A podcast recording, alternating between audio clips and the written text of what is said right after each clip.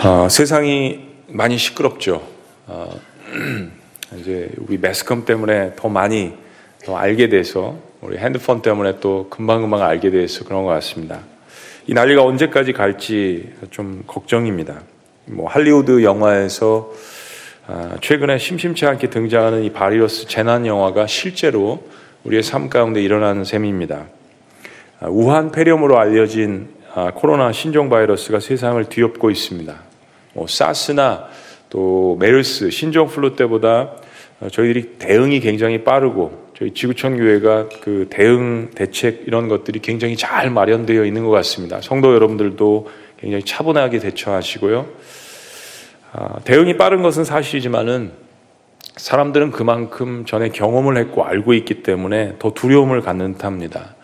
이게 전 세계적인 현상입니다. 또 국내에서는 중국 사람들에 대한 기피 현상이 생기고 그리고 해외에서는 동양인들에 대한 인종차별이 일어나고 있습니다. 서양인들이 볼 때는 그냥 다 똑같아요. 동양 사람들은. 경제적인 타격도 전 세계적입니다. 문화 공연, 또 무슨 영화계, 음식점, 요즘 음식점도 잘 안 가시죠? 사업터마다 울상입니다. 교회마다 예배를 드리는 출석 인원도 현저히 아, 감소했습니다. 졸업식이나 입학식도 취소되고 학교들마다 수업 진도와 계획에도 어, 차질을 빚고 있습니다. 그러니까 가히 이 작은 바이러스 하나가 어, 아시아권뿐만 아니라 전 세계를 공포에 몰아가고 있습니다. 경제, 정치, 문화, 먹거리, 종교, 가히 모든 분야의 생활권 깊숙이에까지 영향을 미치고 있습니다. 저희들이 그리스도인들로서 기억해야 되는 것은 어, 성경은 종말의 때 앞으로 이런 일들이 자주 어, 공공연하게 그리고 광범위하게 일어날 것임을 예언을 합니다. 사실 우리가 바이러스 가지고 이 정도인데 어, 시리아 또 이란, 이라크, 아프가니스탄, 아프리카 내전 이런 것으로 인해서 수천만 명의 난민이 생긴 이런 사태들은 그야말로 우리와는 비교도 안 되는 생지옥입니다. 몇 년 전에 시리아 사태가 발생했을 때 너무 마음이 아파서 이 난민과 또 이슬람 선교에 대해서 5주 동안 연속해서 설교를 한 적이 있습니다. 그때 전 세계 구석구석에서 정말 종말의 때처럼 처참한 일들을 겪고 있는 또 나라, 나라가 없는, 정부가 없는 그런 그 민족들이 있음을 새삼 절감했습니다. 어, 코로나 바이러스의 이 사태는 시간이 지나면서 진정될 것입니다. 근데 우리는 이런 재난, 또 이런 고난, 이런 그 사태들을 통해서 배워야 되는 것이 있죠. 종말의 때를 그리스도인으로서 예비하고 그리고 나의 개인적인 신앙을 돌아보고 그리고 우리의 인생의 목적을 재차 확인하고 그리고 이웃을 어떻게 기도하고 도울 것인지를 확인하는 그런 기회의 시간으로 가져야 되겠습니다.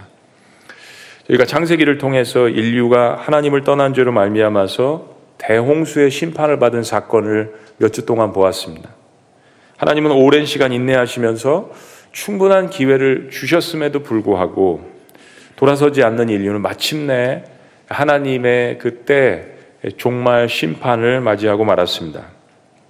근데 동시에 하나님께서는 그래도 하나님 앞에 순종하려고 몸부림치는 인내하는 그 노아와 그의 가족을 통하여서 그들에게 은혜를 베풀어 주셨습니다. 그리고 하나님은 그 노아를 통하여서 새로운 땅과 새로운 것을 시작하십니다.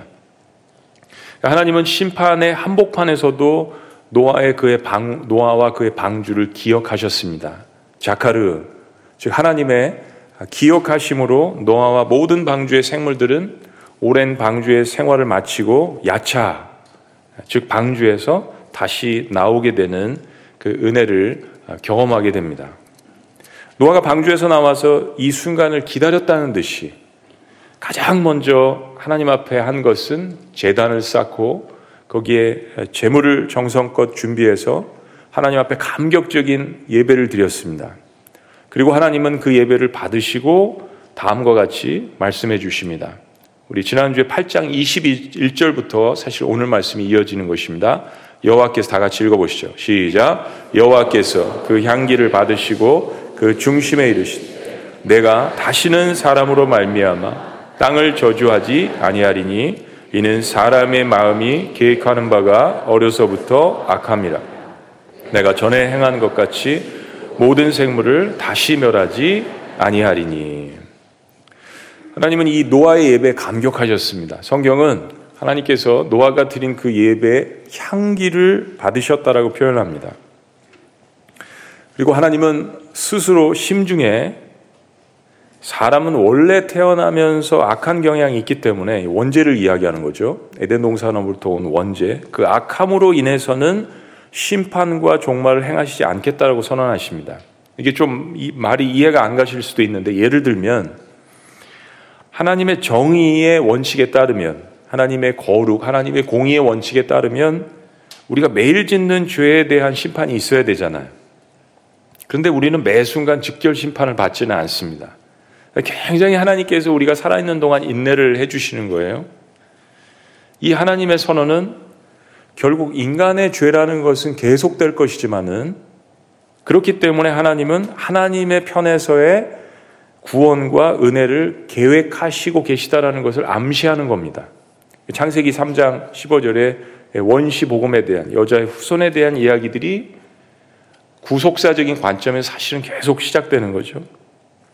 그리고 하나님은 오늘 본문 말씀에서 이어지는 것처럼 노화를 통해서 새로운 창조와 새로운 질서를 세우십니다. 먼저 그 창조의 핵심이 뭐냐면 축복입니다. 자, 1절 말씀 다 같이 읽습니다. 1절. 시작. 하나님이 노아와 그 아들들에게 복을 주시며 그들에게 이르시되 생육하고 번성하여 땅에 충만하라. 이 말씀이 어디서 많이 본 듯해요. 어디서 여러분이 말씀 보셨습니까? 바로 하나님께서 예, 아담을 창조하시고 그를 축복하셨던 말씀과 동일합니다. 하나님은 노아의 가족을 통해서 다시 한번 새로운 창조로 그들을 축복하시고 똑같은 은혜를 베푸시는 것을 저희들이 발견합니다. 자, 그런데 홍수 이전과 홍수 이후의 이 축복에는 몇 가지 다른 변화가 있습니다. 죄 때문에 몇 가지의 변화가 있는데 그것을 하나님께서 오늘 전반부에 요약해서 말씀하시죠. 첫째는 모든 자연 만물이 인간을 두려워하게 됐습니다. 두 번째는 육식을 허락하셨습니다.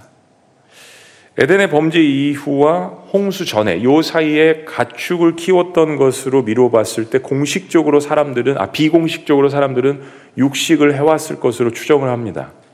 양도 키우고 짐승도 키우고 그래서 아벨도 어, 양을 잡아서 그리고 그 이후의 조상들을 보면 그런 일들을 해왔습니다. 근데 하나님은 홍수 이후에 인간에게 육식을 먹거리로 주시는 것을 이제 합법적으로 허락을 하셨던 것입니다. 너희가 동물을 채식처럼 그렇게 먹을 수 있도록 내가 허용하마.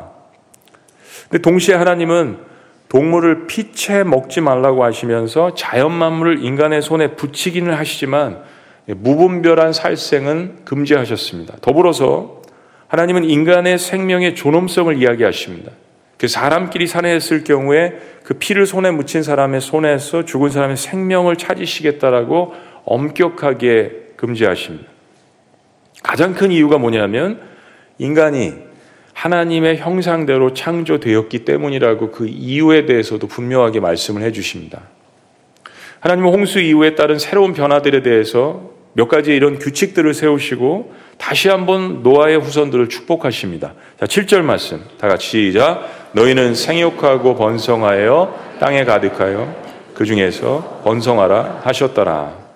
하나님은 1절에서 말씀하신 것을 다시 한번 반복하시면서 노아와 그의 후손들을 축복하십니다. 자, 저는 어, 이 대목에서 하나님의 입장을 한번 생각해 봤습니다. 한번 따라해 보시죠. 하나님의 입장. 네.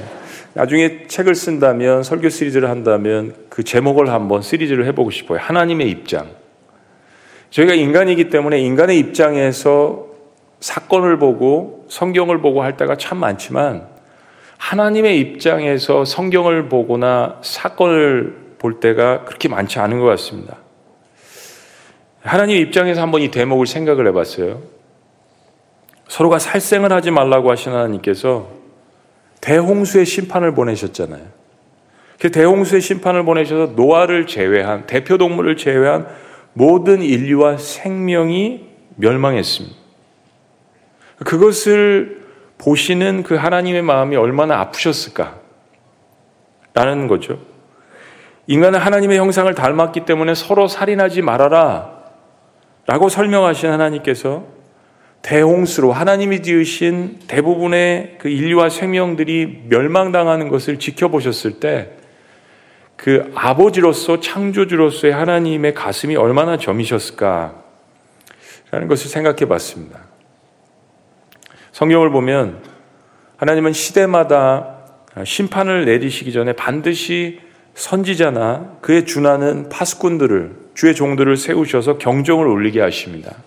그리고 그런 그 징조들을 영적으로나 아니면 자연 속에서 하나님께서 보여주시죠.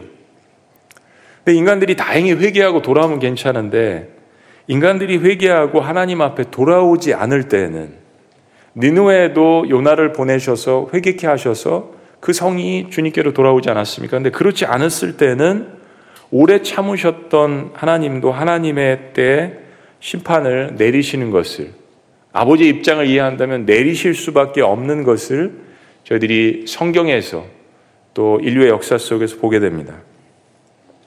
우리는 코로나 바이러스가 퍼질 때 그것이 다른 사람들에게 전염되지 않도록 정말 극도로 신경을 쓰고 환자들을 격리합니다. 저 사실은 이걸 겪었어요.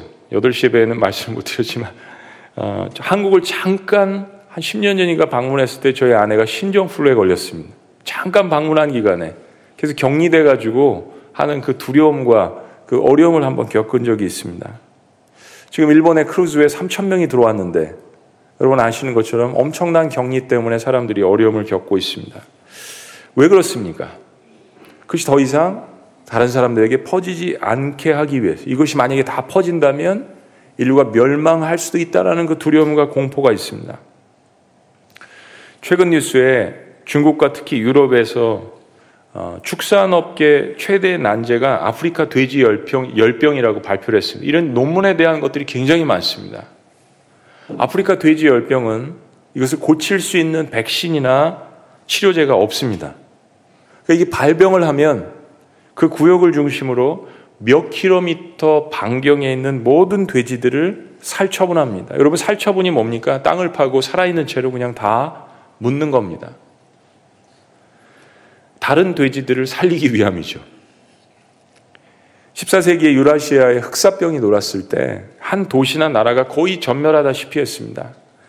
의료가 발달하지 않은 그 시대 방법이 뭡니까? 그냥 격리하고 그 마을에 들어가지 못하도록 통제하고 시체들을 불태우고 이런 방법밖에 없었어요. 결과적으로 14세기에 당시에 전 세계 인구가 4억 5천만 명인데 맥시멈 잡았을 때 2억만 명까지 사람들이 죽었다라고 추산합니다. 전 세계 인구의 거의 절반이 흑사병으로 말미암아서 사망을 한 거예요. 여러분 동물과 인간의 육을 파멸시키는 바이러스나 전염병이 이 정도라면 여러분 죄의 전염성은 어떻겠습니까? 이건 더욱더 가공할 만한 거예요. 우리가 알다시피 대홍수가 일어나서 그 죄의 심판을 받았지만 노아가 정의롭다고 하지만 노아의 후손들의 죄의 역사는 우리 성경을 통해서 그리고 우리 안에 있는 죄의 역사는 우리 스스로도 수천 년이 지나도 잘 알고 있습니다. 홍수로 인류가 멸망해도 노아가 의인으로서 하나님 앞에 인정을 받아도 인간의 죄의 전염성, 우리의 이 영혼 속에 들어있는 죄의 전염성은 없어지지 않습니다. 하나님은 인류가 극악무도한 죄의 전염병으로 완전히 다 멸망되기를 원하시지 않습니다. 방주를 지은 기간이 왜 그렇게 길까라는 것을 묵상을 해볼 때 그 기간이 긴 이유는 그만큼 하나님께서 그 시대의 인류에게 돌아올 수 있는 기회를 넉넉하게 주신 것이 아니겠습니까?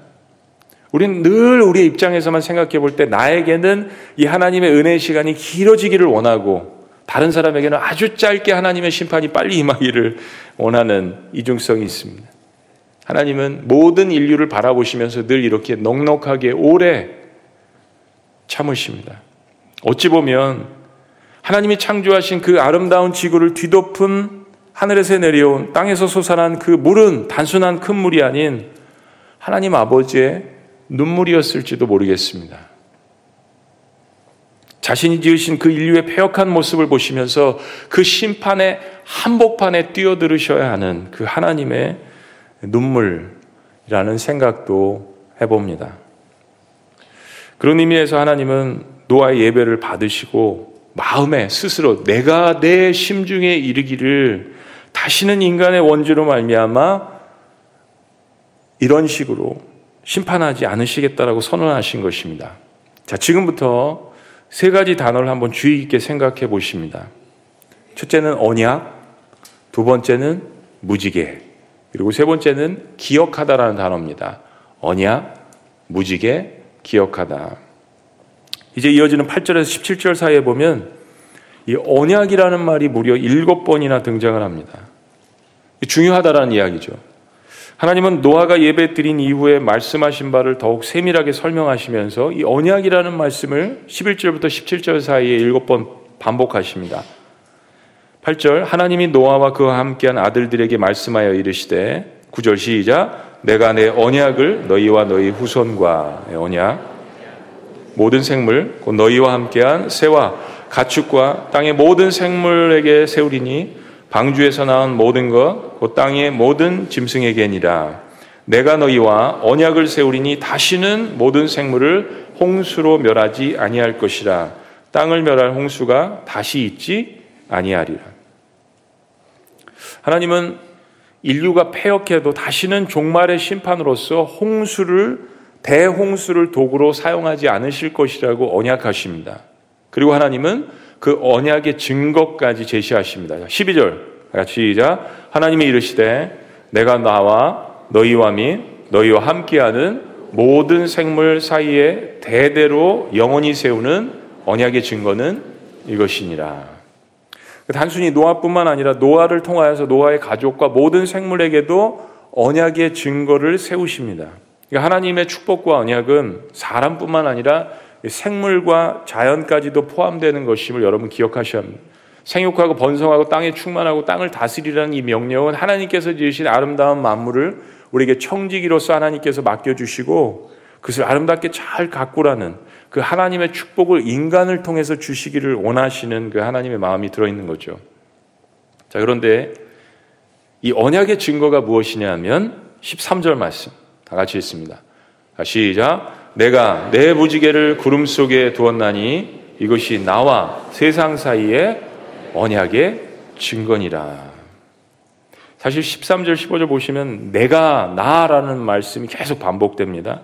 14절은 내가 구름으로 땅을 덮을 때 무지개가 구름 속에 나타나면 내가 나와 너희와 및 육체를 가진 모든 생물 사이에 다시 시작 내 언약을 기억하리니 다시는 물이 모든 육체를 멸하는 홍수가 되지 아니할지니라. 하나님은 홍수로 멸망하지 않으시겠다라는 약속의 증거로 구름 속에 뭐를 말씀하시죠? 네, 무지개입니다. 그런데 무지개가 뜨려면 조건이 까다롭습니다. 아무 때나 무지개가 뜨는 게 아니죠. 가장 중요한 것은 한쪽에서는 태양이 떠 있어야 되고 한쪽에서는 비가 와야 합니다. 반대편에서는 아직도 조금이라도 비가 내리고 있어야 합니다. 그래야 대기의 이 물방울에 태양을 통해서 이 프리즘 현상이 투영이 되어서 우리가 알고 있는 빨주노초 파남보 일곱 가지 색깔이 만들어 내게 되는 것입니다.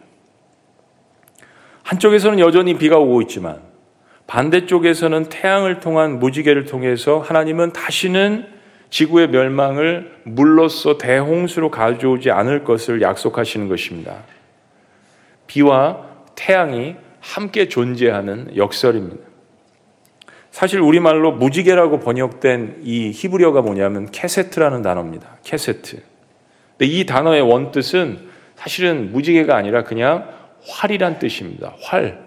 그래서 영어로는 뭡니까? Rainbow입니다. Rain은 비고 bow는 활입니다. 영어는 제대로 번역을 한 것이죠. 이 말이 합쳐진 거예요. 그 고도, 고대 근동 지역에서 이 קשת라는 말은 사실은 무지개가 아니라 그냥 활이란 말입니다. 여러분, 무지개를 보면 활처럼 생겼잖아요. 이것은 전쟁을 뜻하는 것입니다. 하나님께서 전쟁을 뜻하는 이 활을 하늘의 구름 속에, 내가 내 구름 속에 강조하시죠. 구름 속에 두었다라는 것은 이제 전쟁이 그치고 평화가 임한다는 뜻입니다. 근데 기억해야 될 것은 무지개가 뜰 때마다 여러분 아시겠지만 동일한데 우리의 육안으로 볼 때 이 활의 방향은 지구가 아닌 하늘을 가리키고 있습니다. 두 번째 우리가 기억해야 되는 단어는 언약이라는 단어입니다. 다시 돌아올 거예요. 이 말씀을 반복하시면서 이 무지개 언약을 강조하십니다. 언약이라는 말이 6장 18절에서도 우리가 배웠지만 히브리 말로 이 말은 ברית라는 단어라고 말씀드렸습니다. 끊어버리다라는 뜻입니다. 고대 근동 지역에서 두 당사자 간이 혹은 민족이나 부족 간에 어떤 것을 중요한 언약을 체결할 때 쓰던 행위에서 비롯된 단어입니다. 근데 왜 하필 끊어버리다가 언약이라는 말이 됐을까요? 두 당사자 간에 어떤 중요한 약속을 할 때, 두 부족의 대표가 중요한 약속을 할 때, 큰 동물을 잡아놓고 그것을 쪼개고 그것을 장대 위에 매달아 놓습니다. 그리고 그 사이를 당사자들이 지나가면서 맹세하는 예식이에요. 그 피가 뚝뚝 떨어지는 갈라진 짐승 사이를 지나가면서 우리가 이 언약을 파기할 시에는 우리도 이 동물처럼 이꼴 날 것이다라는 죽음의 맹세를 하는 것입니다. 그래서 이 언약의 뜻이 끊어지다 라는 뜻에서 온 것입니다. 그런데 하나님은 이 벨트, 언약이란 단어를 오늘 본문에 무려 일곱 번이나 하나님 스스로 사용하십니다. 마지막 세 번째로 중요한 단어는 지난주에 보았던 자카르 한번 따라 보시죠. 자카르 기억하다라는 말입니다. 이 기억하다라는 말을 오늘 본문에 또 15절과 16절에 반복하시면서 똑같은 말씀을 거의 똑같은 말씀을 두 번이나 이야기하십니다. 성경이 굉장히 중요한 것만 기록하는 책인데 이렇게 반복해서 이야기할 때는 너무 중요하다는 이야기죠. 15절 아까 읽었으니까 16절 말씀을 다 같이 읽으십니다. 16절 시작. 무지개가 구름 사이에 있으리니 내가 보고 나 하나님과 모든 육체를 가진 땅의 모든 생물 사이에 영원한 언약을 기억하리라. 우리가 지난주에 자카를 기억하다라는 단어가 전능하신 하나님께 쓰기에는 합당한 단어가 아니라고 말씀드렸습니다. 왜요? 아니 무슨 전능하신 하나님이 뭐를 생각하고 계시다가 잊어 깜빡 잊어버리셨다 다시 기억하면 그 하나님의 용량이 모자라시는 거죠. 용량을 바꾸셔야 되는 거죠. 그런 분은 하나님이 아니라고 그랬습니다. 이것은 하나님께서 노아를 잊었다가 기억하신 것이 아니라 하나님의 때가 되어서 노아를 이제 방주에서 나오게 하실 것이라는 이 하나님의 때에 대한 것을 강조하는 말씀임을 배웠습니다. 근데 15절과 16절 말씀을 보면 좀 더 이상한 게 있어요. 하나님께서 하늘의 구름 사이에 무지개를 띄우시고 그것을 보실 때마다 인간을 홍수로 멸망치 아니하시라는 언약을 하나님이 스스로 기억하신다라고 이야기했습니다. 여러분 이 말씀 이상하지 않으세요? 왜냐하면 무지개를 하나님께서 구름 위에 공중 위에 하나님이 띄우실 때는 인간더러 그것을 보라고 하신 거죠. 이 언약을 너희들이 보고 기억하라. 내가 다시는 이렇게 하지 않겠다. 무지개가 뜰 때마다 하나님께서 세우신 인간과 언약하신 이것을 기억하라고 이야기하신 거죠. 당연한 하나님의 목적입니다. 그런데 15절과 16절 말씀을 보면 하나님은 이 무지개가 뜨면 이 두 말씀을 여러분이 보시면 금방 캐치하셨겠지만 내가 이 무지개를 보고 영원한 언약을 기억하리라라고 이야기하셨어요. 이 말을 두 번이나 반복하십니다. 여러분 이건 이상한 말입니다. 제가 이상하다 그러면 이상한 거예요. 하나님은 그러실 필요가 없으신 분입니다. 잊었다가 기억하실 필요도 없으신 분이고 꼭 무지개가 떠야만 하나님께서 언약을 기억하시는 분이 아니잖아요. 그럼 왜 하나님은 이 부분을 이토록 강조하시는 것입니까?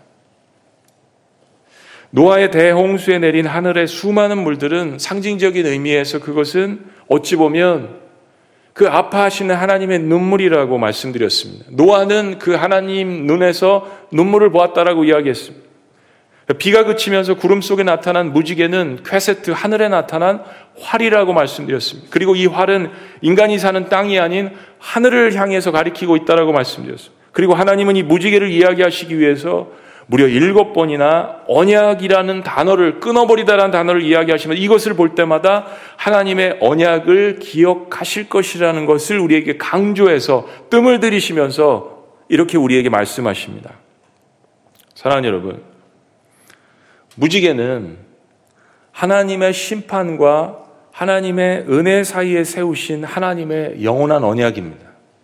대홍수라는 심판과 그리고 다시 한번 은혜 새 창조를 주시는 이 은혜 사이에 세워진 영원한 언약이 무지개예요. 그렇다면 오늘날 저와 여러분 같은 그리스도인들이 무지개를 보면서 무엇을 기억해야 합니까? 무엇을 생각해야 합니까? 무엇을 떠올려야 합니까? 오늘날 무지개를 볼 때마다 저와 여러분들 같은 그리스도인들은 당연히 하나님께서 우리에게 내어주신 그분의 아들 예수 그리스도를 바라보아야 합니다. 하나님은 심판을 마치신 후에 하늘의 활을 보여주시면서 그 활이 하늘을 가리키고 있음을 보여주셨습니다. 이제 하나님과 인간 사이의 전쟁은 그치고 하나님께서는 그 전쟁의 활을 이 땅이 아닌 하나님 스스로에게 쏘시는 것입니다. 하나님의 심장에 쏘아 올린 그 화살은 바로 당신의 사랑하는 독생자 그의 아들 예수님을 십자가에 못 박혀 죽게 하심으로 물과 불로 심판받아 마땅한 모든 인간들이 구원받을 그 영원한 언약을 베이트 끊어지는 죽음으로써 하나님 스스로가 계속해서 맹세하시는 것입니다. 하나님은 그 무지개를 볼 때마다 나는 이 언약을 세운 여호와 하나님, 내가 세운 이 언약을 내가 기억하리라, 내가 잊지 아니하리라, 내 무지개 속에 내가 내 구름 속에 내 무지개를 내가 내 언약을 통하여서 이것을 반드시 실천하리라라고 하나님께서 죽음으로써 스스로 맹세하시는 것이에요. 사실은 그것이 창세기 15장의 아브라함과의 언약 사이에서 실제로 일어났습니다. 자, 그런 의미에서 16절을 다시 보십니다. 16절. 다 같이 시작. 무지개가 구름 사이에 있습 내가 보고 나 하나님과 모든 육체를 가진 땅의 모든 생물 사이에 영원한 언약을 기억하리라. 여러분 가운데 무지개를 한 번도 보지 못하신 분은 안 계실 것입니다. 아마. 여러분 가운데 무지개를 싫어하시는 분 혹시 계신가요? 무지개는 아름답습니다. 저는 무지개를 볼 때마다 가던 길을 멈춥니다. 운전하다가도 길을 멈춥니다. 가던 길을 멈추고 묵상하는 습관이 있습니다. 그리고 하나님 앞에 감사의 기도를 드립니다. 간절한 소원을 올려드릴 때도 많습니다. 그리고 노아의 대홍수로 마땅히 죽어 마땅한 나도 그 속에 있어서 마땅히 멸망받아야 될 나 같은 존재가 지금도 살아서 저 무지개를 볼 수 있으며 예배할 수 있는 그 하나님의 은혜에 감사하곤 합니다. 그리고 하나님께서 이 언약을 영원토록 기억해 주신다는 말씀에 감격해 합니다. 누구나 사람들은 무지개를 보아하면 좋아합니다. 희망을 생각합니다. 아름다움을 생각합니다. 총천연색.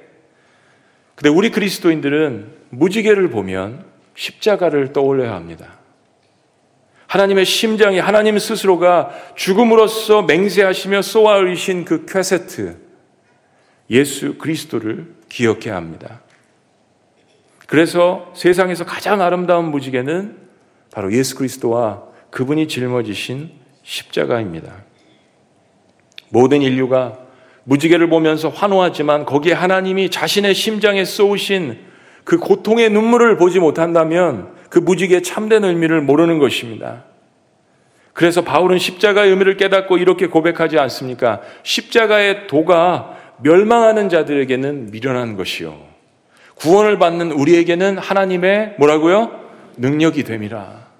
누구는 그 무지개를 보면서 하나님의 십자가를 바라보고 하나님의 눈물을 바라보고 하나님 스스로 그 심장 가운데 쏘아 올리신 그 활의 모습을 보며 하나님 앞에 감사하며 구원의 기쁨과 감격을 누릴 수 있는 사람이 있지만 또 한편으로서는 그냥 무지개가 아름답다라고 하나님의 그 사랑과 은혜를 잊어버리는 사람들이 십자가의 도가 멸망하는 자들에게는 미련한 것이요.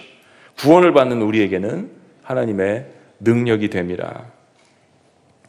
하나님이 당신의 언약을 기억하실 때마다 우리의 심령에 가장 아름다운 무지개 예수님이 우리의 심령 가운데 떠오르시기를 주의 이름으로 축복합니다.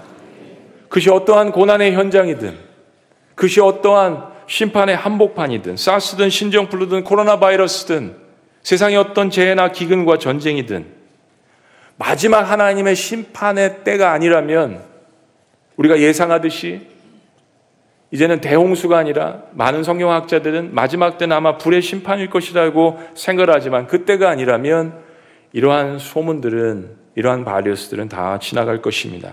그러나 하나님께서 하늘에 띄우신 그분의 언약, 그 무지개 속에 나타난 예수 그리스도의 무지개는 영원할 것임을 기억하시기를 주의 이름으로 축복합니다. 기도하시겠습니다.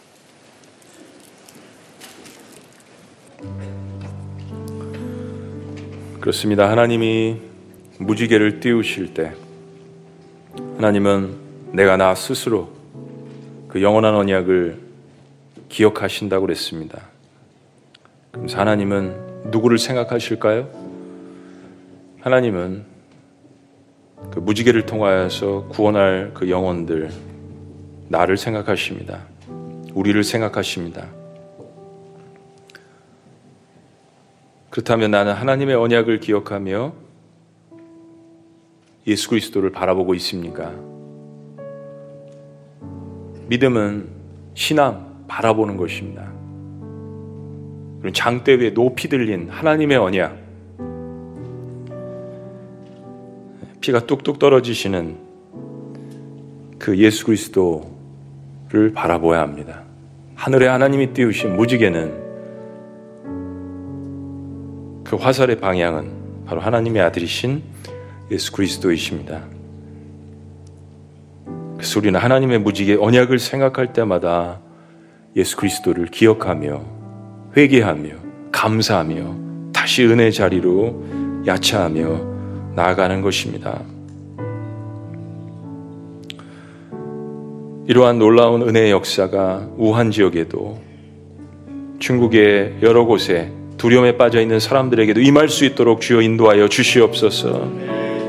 대한민국을 비롯한 한반도 땅과 북한 땅과 주변의 아시아에도 이러한 공포와 두려움이 엄습해 있습니다. 하나님, 이런 사태를 통하여서 중국에 있는 위정자들도 회개하고 한반도에 있는 위정자들도 회개하며 하나님을 두려워하고 하나님을 경외하는 그런 정치가 이루어질 수 있도록 주여 인도하여 주시옵소서. 우리 그리스도인들도 이런 사태를 통하여서 하나님이 띄우신 무지개를 바라보며 하나님이 스스로 그의 마음을 쏘시며 주님께서 우리에게 주신 독생자 예수 그리스도의 무지개를 십자가를 바라볼 수 있도록 주여 우리와 함께하여 주시옵소서. 하나님이 무지개를 띄우실 때 예수 그리스도의 죽음을 통하여서 우리가 부활하며 구원받으며 이 놀라운 은혜가 우리에게 있는 것을 하나님 소망으로 기억할 수 있도록 역사하여 주시옵소서. 놀라우신 이름 예수님의 이름으로 감사하며 기도합니다. 자리에서 다 같이 일어나셔서 이런 은혜가 우리에게 주어져 있는데 오직 주의 은혜로 지금 여기 서 있네. 같이 한번 찬양하십니다. 오직 주의 은혜로 오직 주의 은혜로 지금 여기 서 있네 지금 여기 서 있네 한없는 경배. 한없는 경배. 한없는 찬양. 내 영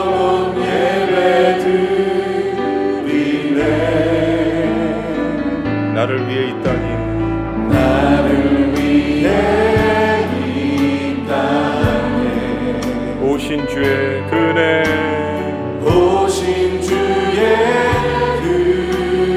은혜. 십자가 고통. 십자가 고통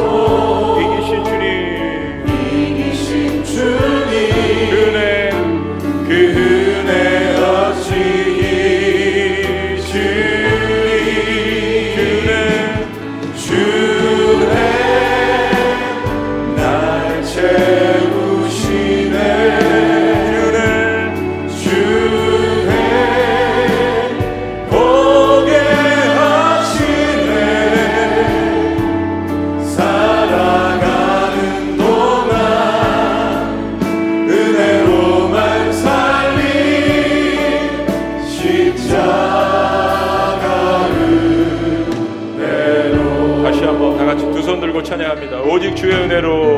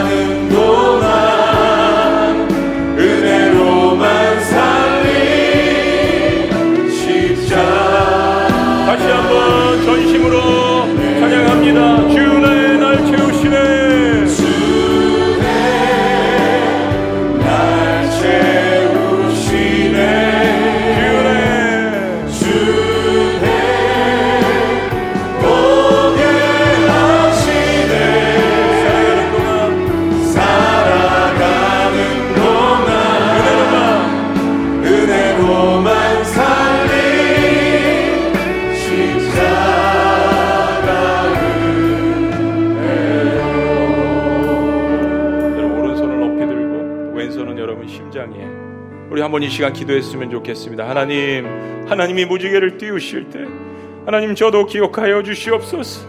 하나님이 무지개를 띄우실 때 저도 하나님 아버지 환란 가운데 있는 사람들을 위해서 기도할 수 있도록 인도하여 주시옵소서. 하나님이 무지개를 띄우실 때 하나님께서 쏘우신 그 십자가에 달리신 예수 그리스도를 기억할 수 있도록 인도하여 주시옵소서. 우리 그런 마음으로 나를 위해서 교회를 높이 들고 나라 민족을 위하여서 우한족에 있는 사람들을 위해서 중국 땅에 있는 사람들을 위해서 또 이 땅에 살아가는 한반도에 있는 사람들을 위하여서 환우들을 위하여서 다 같이 시간 한번 주님 앞에 기도했으면 좋겠습니다. 기도합니다. 아버지 주님의 은혜가 아버지 나의 삶 가운데 있는 것을 감사하며 주님 앞에 나가기를 원합니다. 베이트 하나님 끊어버리시는 그 하나님의 놀라우신 나를 향하신 그 하나님의 은혜가 십자가에서 예수 그리스도를 통하여서 일어나게 하신 것 감사합니다. 하나님 아버지 하나님의 심령에 하나님 그 화를 쏘셔서 하나님의 아들을 피를 내셔서 나를 살리신 은혜가 있음을 기억하며 무지개가 뜰 때마다 하나님의 그 영원하신 사랑의 언약을 기억할 수 있도록 주여 인도하여 주시옵소서. 우한정을 기억하여 주시옵소서. 속히 안정되게 하여 주시옵소서. 중국 땅을 붙들어 주시옵소서. 아버지 이것을 통하여서 겸손하게 기도하며 회개하며 나아갈 때 하나님이 기회를 통하여서 복음이 중국 땅에 증거되는 놀라운 역사의 기회로 주여 삼아 주시옵소서. 한반도의 땅에도 주여 함께하여 주시옵소서. 주님을 기억하며 하나님 아버지 나아갈 수 있도록 인도하여 주시옵소서. 모든 환우들 가운데 주여 역사하여 주시옵소서 포기하지 않으시고 우리를 붙드시는 그 주님의 약속을 진심으로 바라볼 수 있도록 인도하여 주시옵소서 살아계신 하나님 아버지 이러한 난리와 전쟁과 기근에 이러한 소식을 통하여서 오히려 우리가 하나님 앞에 겸허하게 나아갈 수 있는 회개할 수 있는 기회가 될 수 있도록 인도하여 주시옵소서. 그리고 이것을 통하여서 하나님이 비가 온 다음마다 띄우시는 그 무지개가 하나님이 쏘아 올리신 하나님의 아들 예수 그리스도라는 것을 증거하는 하나님 복음의 기회가 될 수 있도록 주여 인도하여 주시옵소서. 중국 땅과 한반도가 회개하며 주님 앞으로 돌아오는 놀라운 역사가 있게 하여 주시옵소서. 두려움 속에 있는 사람들에게 무지개를 통한 하나님의 언약을 통하여서 하나님 아버지 그 백성들이 소망 가운데 주님 앞으로 돌아올 수 있는 놀라운 역사가 있게 하여 주시옵소서. 교회 가운데 있는 환우들을 기억하여 주시고 내가 너를 기억하며 내 예수 그리스도의 무지개를 내 아들을 띄었다라는 이 말씀 가운데 치료가 되고 회복되는 놀라운 역사가 있게 하여 주시옵소서. 절망에서 소망으로 죽음에서 부활로 나타나는 놀라운 역사가 가장 아름다운 무지개 예수 그리스도 아들을 통하여서 나타난 역사가 있게 하여 주시옵소서. 이제는 우주 예수 그리스도의 은혜와 하나님 아버지의 극진하신 사랑과 성령님의 감화교통 역사하심이 하나님 무지개를 띄우실 때마다 하나님의 언약을 기억하실 때 우리도 하나님의 사랑을 기억하며 그 하나님의 언약 예수 그리스도를 증거하기를 원하는 또한 환란 가운데 있으나 인내하는 주님의 모든 귀한 백성들 가운데 지금부터 영원토록 함께 하시기를 간절히 축원합나이다. 아멘.